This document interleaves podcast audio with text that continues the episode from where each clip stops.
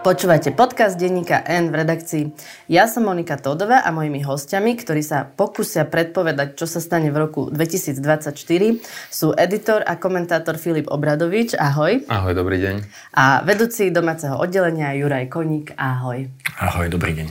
Každý rok sa veľmi teším na tento podcast, lebo naše predpovede ukazujú, aká je politika nepredvídateľná a že vlastne aj veci, ktoré sa dnes javia byť ako isté, napríklad, že Peter Pellegrini vyhrá prezidentské voľby, sa napokon môžu vyvinúť úplne inak.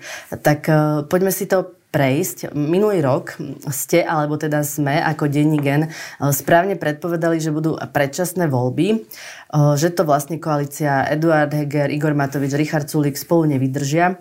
A teraz, keď chodím na tie námestia, na tie protesty proti zrušeniu špeciálnej prokuratúry, tak sa to vlastne strašne javí byť absurdné, že spolu nevydržali, keď im všetkým na tom tak veľmi záleží a veľmi sa to snažia oddialiť.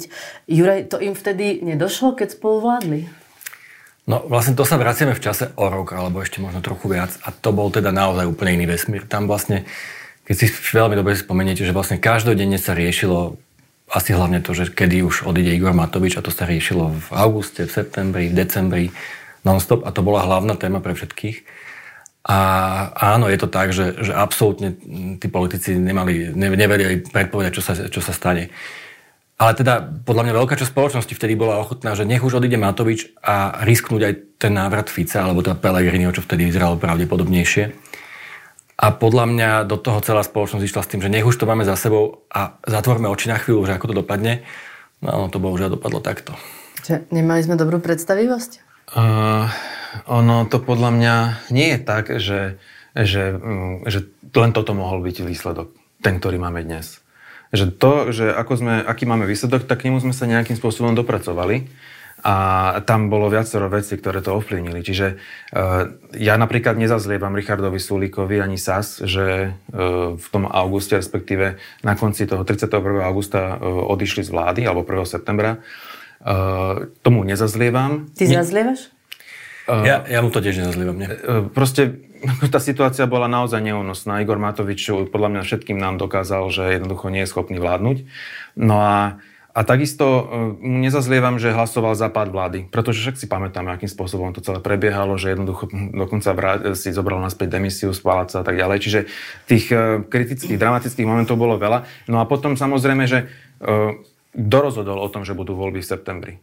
tak trochu všetci sme tušili, že keď čím dlhšie bude trvať ten moment, kedy prídu tie voľby, tak tým väčší priestor dostane tá druhá strana, teda hlavne Robert Fico, aby, aby zmobilizoval tých voličov, ktorí už budú naozaj chcieť tú zmenu. A ono k tomu došlo. Takže no. mohlo to dopadnúť aj inak, ak by boli voľby v máji. Aj horšie, aj lepšie. Predpovedali sme, že voľby vyhrá hlas. A teraz Filip, ty si napísal, pokiaľ neurobi hrubú politickú chybu, nenechá Roberta Fica ovládnuť predvolebnú kampaň, e, prípadne e, ho nezavrú, asi si myslel Petra Pellegriniho za korupciu. Tak e, čo sa stalo? Nechal Roberta Fica ovládnuť kampaň? Áno. Áno, on urobil vlastne, tá, tá strategická chyba bola, keď niekedy na jar prišla téma poslania stíhačiek MIGov na Ukrajinu a vtedy Peter Pellegrini, myslím si, že všetkých vrátane mňa prekvapil, keď povedal, že je za, ale poďme to robiť iným spôsobom. A, a to bol ten moment, kedy, kedy vlastne sa dosť zásadne priklonil k opozícii, respektíve k tej, k tej demokratickej časti e, politického spektra. A, a tam začal strácať, Robert Fico to využil a odtedy ho začal s prepačením byť palicou, že jednoducho sa chce spojiť s, demo, s opozíciou, s Matovičovcami a s Hegerom. A s PSkom. S PSkom, Saskou nevedel na to reagovať a začal strácať. To bol ten moment, kedy vlastne Robert Fico ho vystredal v prieskumoch a potom už si tú pozíciu udržal.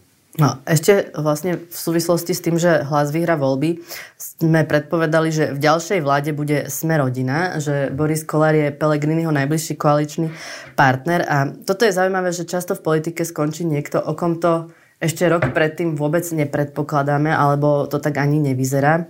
Bol by rozdiel v tejto vláde, keby napríklad tam bol Kolár na miesto Andreja Danka?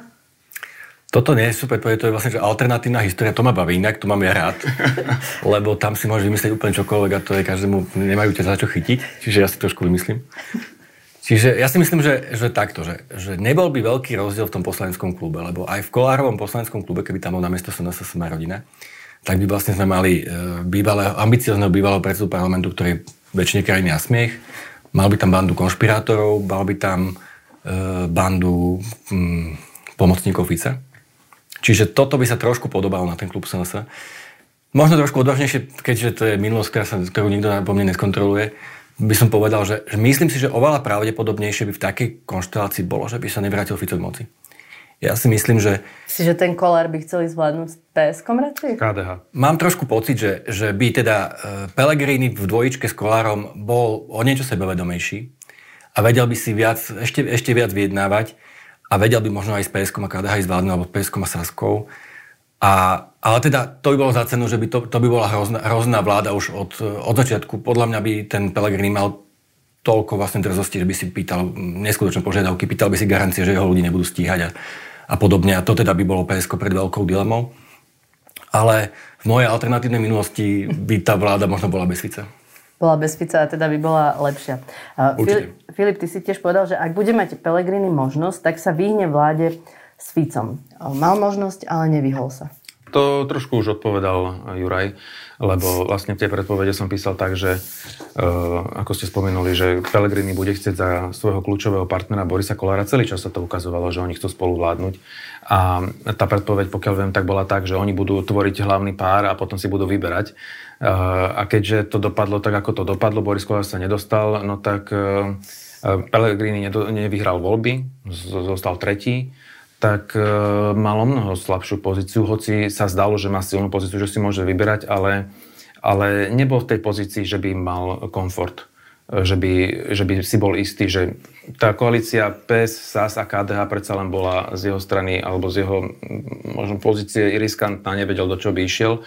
A teda aj v tých predpovediach som hovoril, že ak niekto očakáva, že bude koalícia hlas sa z PS, no tak nech na to radšej e, zabudne, lebo to je naozaj málo pravdepodobné. No, poďme k prezidentským voľbám, čo bude asi hlavná udalosť e, budúceho roka, ktorý nás čaká. Respektíve my síce nahrávame ešte v roku 2023, ale už zverejňujeme tento podcast v roku 2024, takže tohto roka. No ale najprv vám prečítam, e, čo ste predpovedali v decembri 2018. E, teda pred... Ale to je teda super, že 5 rokov dozadu tu... Ne... teda pred 5 rokmi, že čo sa stane v roku 2019, kedy tiež bolo pred prezidentskými voľbami. Takže, stále nevieme, kto bude kandidovať. V hre je aj Miroslav Lajčák a Andrej Danko. Smer a SNS urobia všetko preto, aby získali svojho prezidenta, lebo roky s Kiskom im ukázali, aké to je dôležité. Napriek tomu im to nebude stačiť a prezidentom sa stane Robert Mistrik. Nie, že by bol dokonalý, ale po roku vraždy nevyhra kandidát koalície, ktorá nás k tej vražde priviedla. Takže kto vyhrá prezidentské voľby, Juraj? Tá predpoveď bola dokonalá, do bodky sa naplnila úplne všetko. Ale nie. E, no, no okrem Mistrika áno. Nevyhral, nevyhral kandidát koalície. e, no ak by si čakala, že, že poviem, lebo ty ma určite poznáš ako racionálneho človeka, že poviem, že Peter Pellegrini, lebo to všetky dáta tak ukazujú, tak e, by si sa mýlila. Nepoviem to, lebo Uh, áno, ukazujú to všetky dáta. Aj teda najnovší prieskum Ipsosu, ktorý pre nás robí Ipsos a v týchto dňoch ho zverejňujeme, tak to hovorí, že, že má pomerne veľký náskok Peter Pellegrini. Ale teda, keď som sa pozrel na to, ako, uh, ako to vyzeralo s prezidentským voľbami, tými poslednými a tými predtým, v tomto období asi, na prelome rokov, tak uh, v roku 2013, na konci roku 2013, Robert Fico mal v prieskumoch 37%, Andrej Kiska mal 14, pardon, 18. 18%. Dopadlo to tak, že veľmi podobný výsledok dosiahli v prvom kole, 28 a 24. A Andrej Kiska Fica jednoznačne v druhom kole porazil.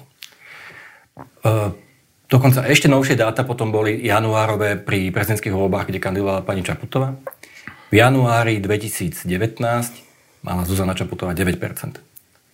Robert Mistrík a Matúš Ševčovič mali každý 16,5%.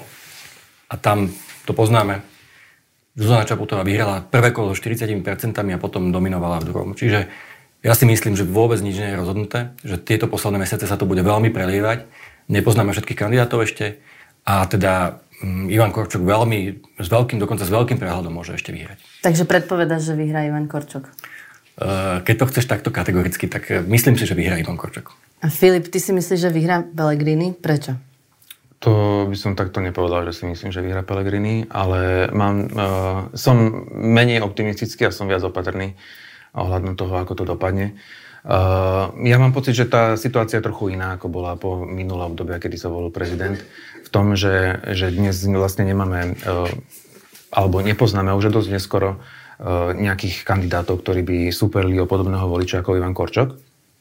To znamená, že tam, kde Zuzana Čaputová alebo teda Robert Mistrik mohli ešte sa spoliehať na to, že im pritečú hlasy, no tak tuto ten priestor vlastne pri uh, Ivanovi Korčokovi až tak veľmi nevidím. Asi ani nebude nejaký a, tretí kandidát typu Čaputová, že? A zatiaľ sa teda ukazuje, že ani nepríde nikto, kto by mohol zbierať nejaké hlasy, kde by sa potom mohli pripojiť. Jednoducho, dneska tu máme situáciu, že Ivan Korčok bude oslovovať pravdepodobne teda to mm, antificovské spektrum a, a Pellegrini bude brať všetkých ostatných. Eh, a druhá vec že, že Pellegrini, popri tom, že ešte aj eh, vychádza dobre teraz v prieskumoch a má veľký rozdiel a náskok nad Ivanom Korčokom, no tak ak sa bavíme o prvom kole, tak stále je tam ešte priestor, že by mohol niečo pozbierať, lebo tam, tam sú ešte kandidáti ako Štefan Harabín, pravdepodobný uh, diplomat uh, Kubiš, čiže uh, ako, podľa mňa to bude veľmi tesný súboj.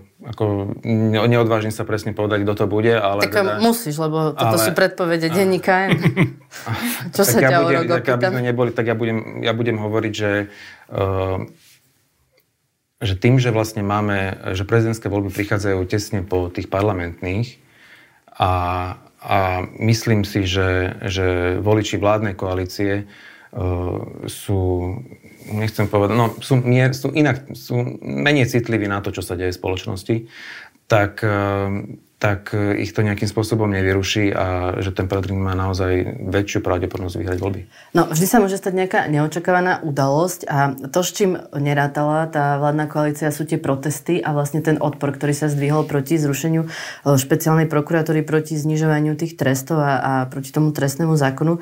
Uh, Juraj, môže byť toto neočakávaná udalosť, alebo naozaj je to tak, že vlastne tí voliči len dostávajú to, čo im Fico slúbila, že oni sú spokojní.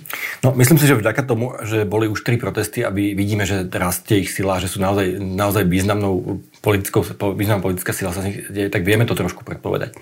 A ja by som si od, sa odložil povedať, že, že v budúcom roku tých protestov bude viac, bude ich pribúdať, budú tam chodiť, tam chodiť ešte viac ľudí.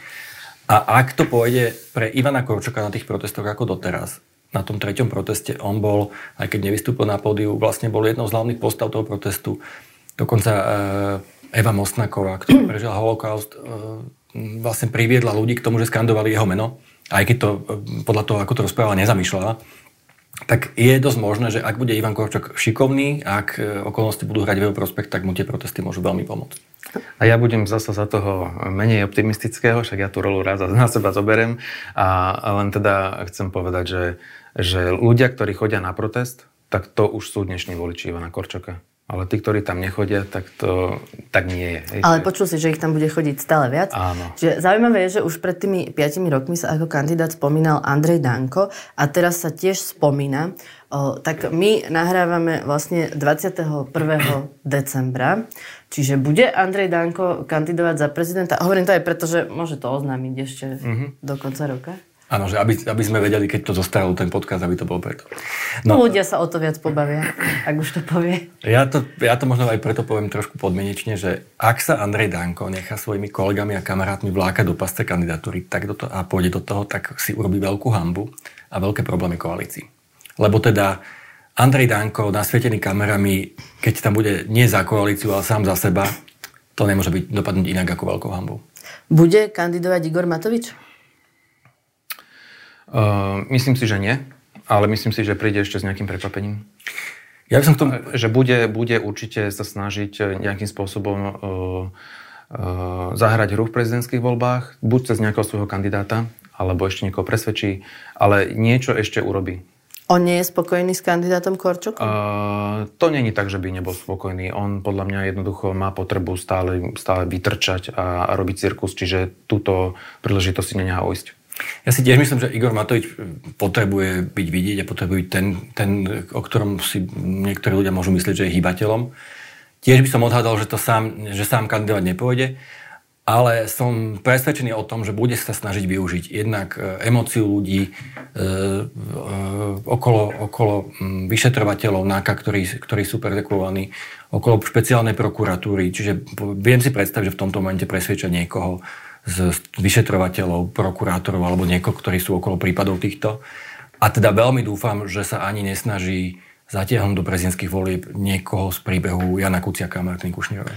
Pred rokom sme predpovedali, Zuzana Čaputová sa neinšpiruje svojim predchodcom Andrejom Kískom a preváži tlak jej širšieho okolia, ktoré sa pochopiteľne obáva o vývoj na Slovensku a jej vlastná zodpovednosť zaň. Teda ste hovorili, že bude kandidovať. Hm. Filip. No, mysleli sme si to. Myslím si, že všetci si to mysleli v tejto republike. A hlavne ty si si to ja myslel, lebo to, si to napísal. Myslel som si to, áno, myslel som si to a, a bol som uh, nemilo prekvapený, veď sme sa tu o tom viackrát rozprávali.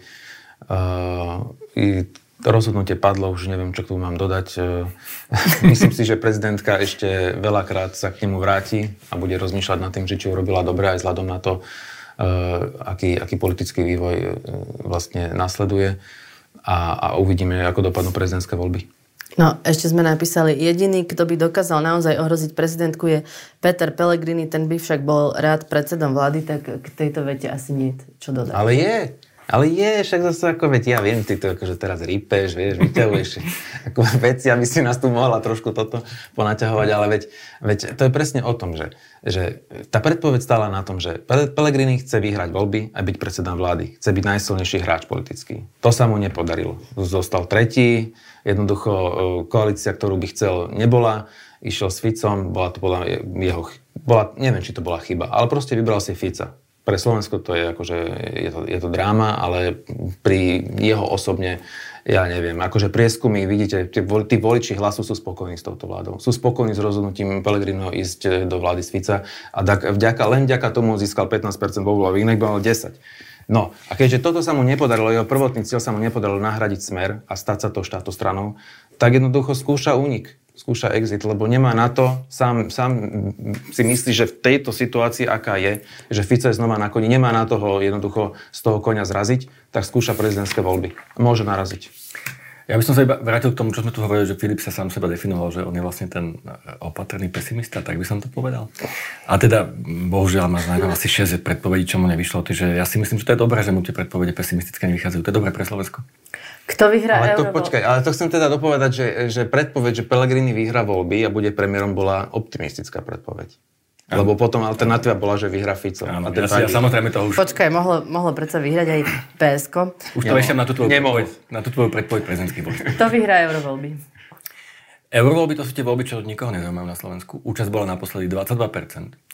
Čiže myslím si, že, že to je ten moment, keď to PSK ešte silnejšie ako naposledy vie, vie sa zmobilizovať svojich voličov. Podľa mňa, ja si myslím, že PS vyhrá voľby, ale to neznamená, že to bude dobré, lebo, lebo takisto si myslím, že dokáže smer e, zmobilizovať dezinfoscénu a svojich ľudí a, a že ja, ja by som očakával, že dve veľké síly sa vedľa seba postavia. Nie poč, počtom celkových hlasov, lebo to bude naozaj zase nízka účasť, ale že to môžu bok po boku sa superiť o prvé miesto Myslím si, že to vyhrá PSK, ale aj za cenu toho, že aj, aj Smer bude pomerne silný v tých eurovoľbách. No, tak e, predpovedáte, že Andrej Danko sa nestane prezidentom, stane sa europoslancom? Môže sa stať. Luboš Blaha sa určite stane, lebo ten smer podľa mňa bude naozaj silný, však e, si spomeňme na to, že on keď vládol, tak vždy tie európske voľby vyhrával tak znova vládne má znova najväčšiu akože popularitu. A, čiže ja si myslím, že Smer uhrá veľmi dobrý výsledok. Ak nebude mm, prvý, tak ten bude určite druhý a štyri kresla mu padnú. A, čiže Luboš Blaha určite bude v Európarlamente a Andrej Danko, no možno to jedno miesto sa mu ujde. Alebo nie. No, môže, a... môže doplatiť práve na ten silný smer. No a ak by sa dostali uh, títo dvaja Blaha s Dankom do Európarlamentu, bude to znamenať, že budú menej prítomní v slovenskej politike? Áno. Áno, akože budú, bude, bude ich menej počuť tu a budú sa, budú sa viac, akože, to, je, to je to logické. Je takisto, keď Richard Sulík alebo, alebo hociaký iný politik e, Michal Šimečka boli v Bruseli, no tak bolo ich menej počuť. Predpovedáme nástup Tomáša Tarabu. Prečo? Je politicky talentovaný? Ja si myslím, že to, z toho sa už stal taký všeobecný konsenzus, že Tomáš Taraba je, je šikovný, talentovaný politik. Dokonca som počul, že že nový Fico.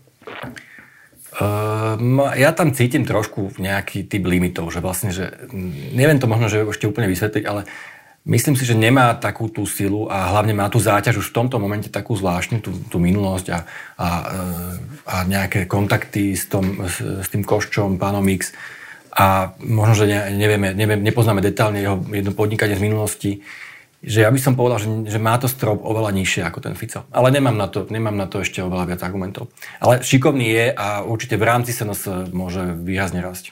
A objavil sa ešte nejaký iný talent v slovenskej politike? Uh, neviem, či sa objavil, ale mne sa pozdáva, pozdáva výkon zatiaľ v parlamente dvoch ľudí. Uh, predsednička klubu KDH, uh, Holečková a predseda klubu PS Dubeci. Mm, mám pocit, že robia dobrú robotu a že teda naozaj a je to ich zásluhou, že, že tie kluby a tie strany sú tak zorganizované a tak sústredené v, v, v posledných týždňoch. A, a myslím si, že, že to robia dobre a uvidíme, že ako, ako sa to vyvinie v budúcnosti. Ty si niekoho objavil, Juraj? No ja by som, akože, ja by som povedal v tomto, že, že podľa mňa, že talentovanie sa kolektívne ukázala opozícia, ktorá dokáže robiť neskutočnú prácu s naťahovaním rokovania, čo ja neúplne doteraz rozumiem, že, že ako je možno, že minulé opozície nedokázali vlastne takto využívať rokovací poriadok. A teraz myslím opozíciu vedenú sa PSK, ale aj tak trochu... Aj... No je to asi aj dosť fyzicky náročné, nie? Určite, určite. Ale... Aj, akože aj časovo pre tých Aha. poslancov, oni vlastne nie sú vôbec doma nie sú doma, nemohli Takí, čo sú mimo Bratislavy, akože vôbec. Nakúpiť darčeky, ale ja sa na to pozerám tak, že, že veď e, som zvedavý, ako vlastne tí, čo sa prihlásili do služby, tak niektorí hovoria, takže ako to veľmi teraz splňa. Čiže ja si myslím, že to je ich práca a to je, to je v poriadku. Aj keď je to teda naozaj zákerné od, od vládnej väčšiny, sa tváriť, že je normálne a bežné non-stop 24 hodín denne rokovať v parlamente. To je vlastne, to je naozaj zákernosť. Ale e, chcel by som povedať, tiež by som, keby som mal povedať, že, že kto je taký talentovaný, tak mi, ten Martin Dubeci mi príde, že, že celkom dobre to drží a zdá sa mi, že viaceré také technické nápady boli od neho. Veľmi dobre sa ukazujú podľa mňa takí akože matadori, ktorí sa vyznajú v technikáliach parlamentu. Ondro Dostal a aj Alois Lina. Mm-hmm.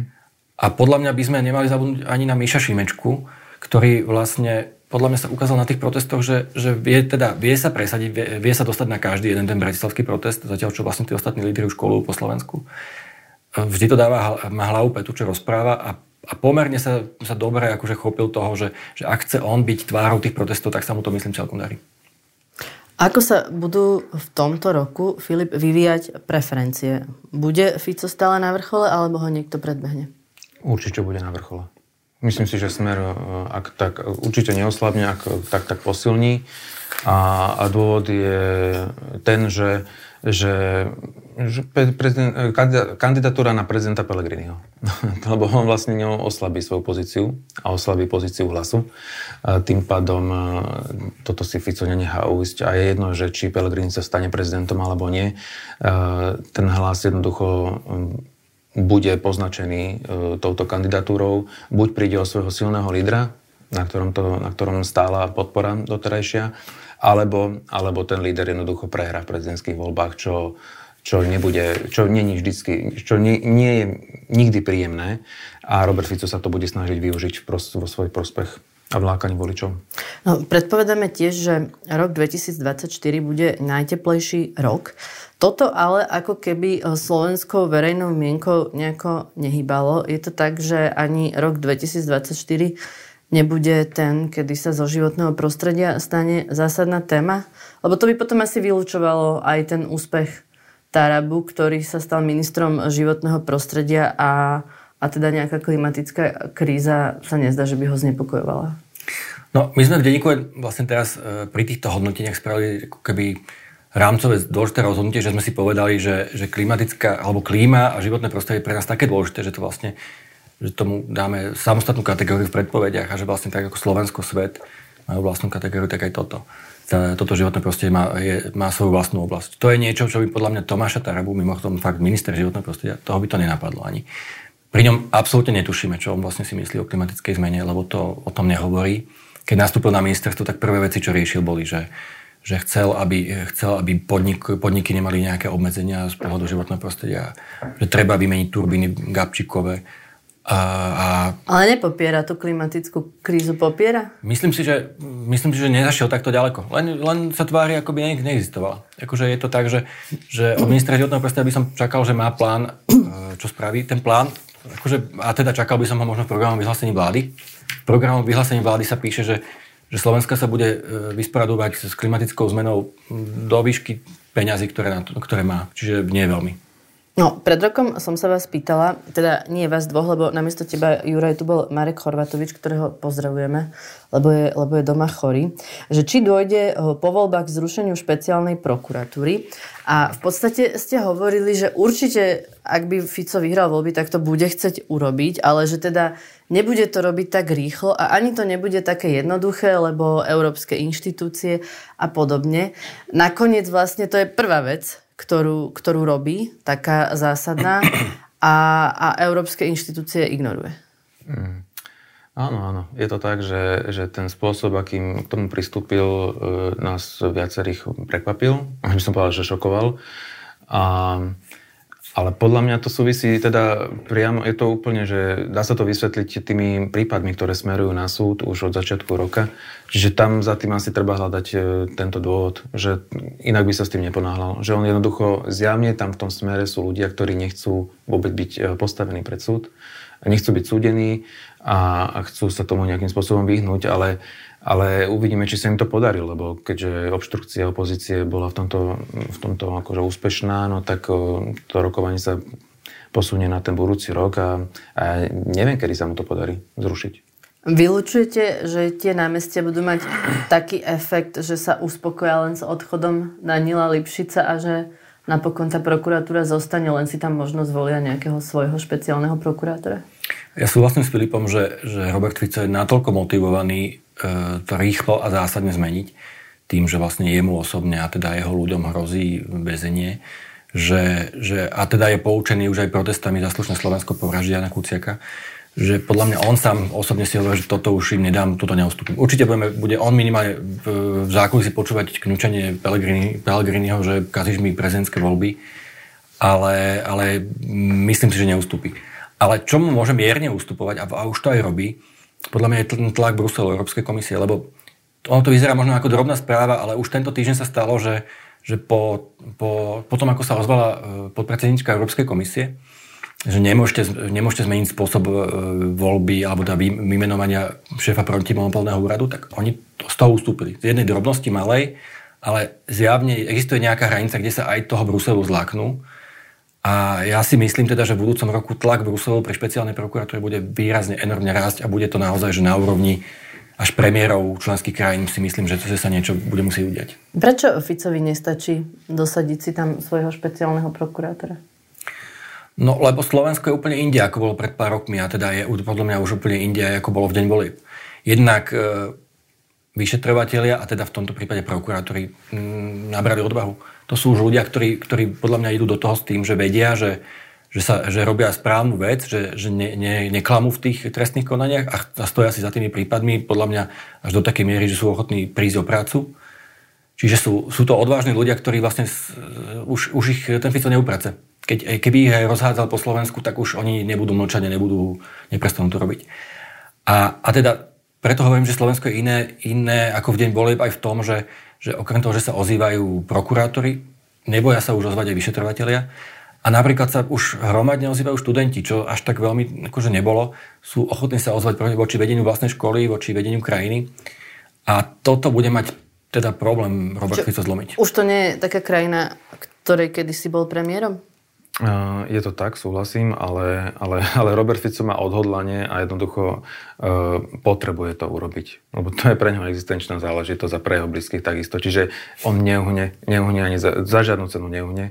Uh, myslím si, že, že Brusel ho nezastaví, pretože Brusel takisto tam sú ľudia, ktorí sú pragmatici.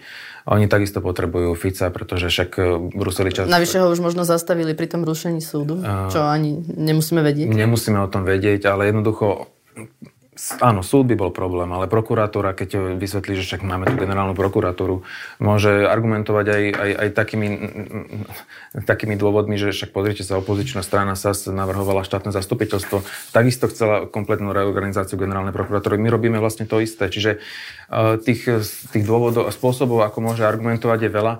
A a aj ten Brusel jednoducho potrebuje Fica na to, napríklad minimálne na to, aby, aby bol jednotný, jednotný v, v podpore voči Ukrajine, kde vlastne už má jedného človeka, ktorý, ktorý blokuje veci. A to je Viktor Orbán. Stále predpovedáme tak ako minulý rok a v tom sa bohužiaľ e, sme sa teda nemýlili, že bude pokračovať vojna na Ukrajine. Prečo ďalší rok? No, um, pretože teraz zo všetkých analýz a zo všetkých e, súvislostí, ktoré poznáme, tak e, je zrejme, že tá podpora, ktorá sa dostavila Ukrajine, no tak nie je dostatočná na to, aby jednoducho dokázala preraziť e, ruskú, ruský, ruský front. A, a vyzerá to tak aj na konci tohto roka, že, že Ukrajina bojuje o, o ďalšiu podporu, vôbec takú, aby mohla udržať vlastne svoje pozície. Čiže um, tam tá situácia bude náročná a hlavný dôvod je ten, že, že Putin takisto ako sme sa bavili o Ficovi, že on odmieta ustúpiť, lebo odmieta prehrať, tak takisto Putin, keď už raz tú vojnu rozputal, tak a hoci boli ciele o mnoho vyššie, tak odmieta jednoducho prehrať do takej miery, aby, aby, aby prišiel o hociakú časť tej Ukrajiny. No to je potom možno ešte horšie ako to, že, že Ukrajinci nevedia preraziť tých, tú, tú ruskú líniu e, od kolegov, ktorí sa opakovane vracajú na Ukrajinu.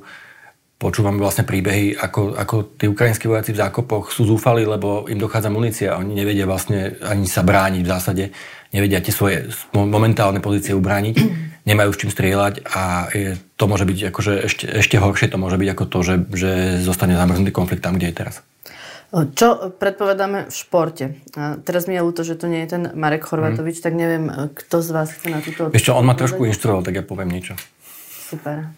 Budem sa tváriť, že, že to, nebudem sa teda tváriť, že to je z mojej hlavy. Čiže, čiže športovci naši e, v tých predpovediach, a teda Marek s tým súhlasí, čo je teda, čo je... Autorita. Autorita a tak, tak to asi bude.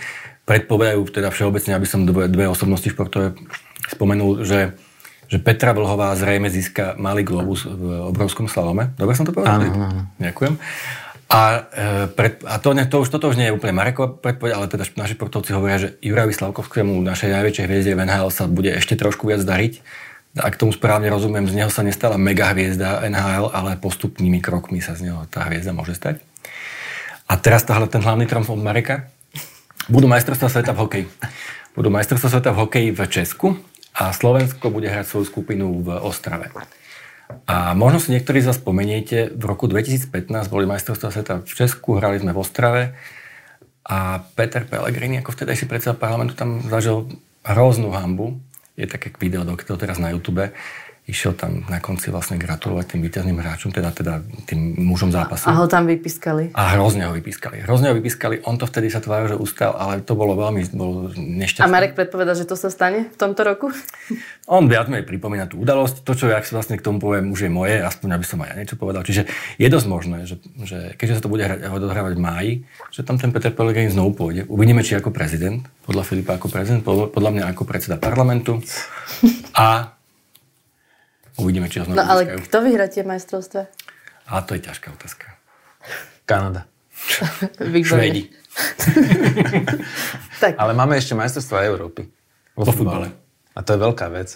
I keď naša skupina je hrôzostrašná, teda akože nebude sa dať na to dívať. Jediný tým, ktorým sa bude dať akože na niečo pozerať, tak to sú Belgičania.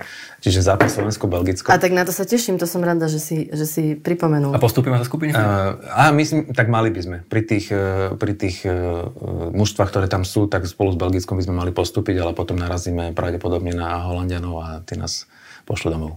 A to bude krásne. Tak čo pozitívne sa stane v roku 2024? V roku 2024 v politike je dosť možné, že možno, ja neviem, Lumír Odor ohlási vstup do politiky? To by bolo Veľmi, veľmi pozitívna predpoveď. Tak to. Filip? A tak znova pôjdeme na letné dovolenky, ale nesrandujem. No nie, však sme sa o tých mm, veciach bavili. Ako no ale že, čo pozitívne sa stane? Tak podľa mňa PSK vyhrá európske voľby, čo je fajn, lebo si potvrdí pozíciu, že, že sú naozaj lídrom opozície. Uh, môže sa naozaj stať, že, že sa Pelegrini mu nepodarí uh, dostať do prezidentského paláca, čo by bola výborná správa pre túto krajinu, pretože by Ficová moc neovládla všetky inštitúcie a všetko v štáte. A ak by to bol uh, Ivan Korčok, uh, no tak bol by to dobrý prezident. No a potom, a potom uvidíme. Ešte nás možno prekvapí um, spoločnosť. Tak ktorá je...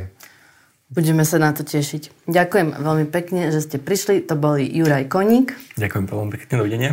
A Filip Obradovič. Ďakujem pekne. A prajeme vám všetko dobré v novom roku s denníkom N najlepšie. Áno. Počúvali ste podcast v redakcii, ja som Monika Todová a do počutia na budúce.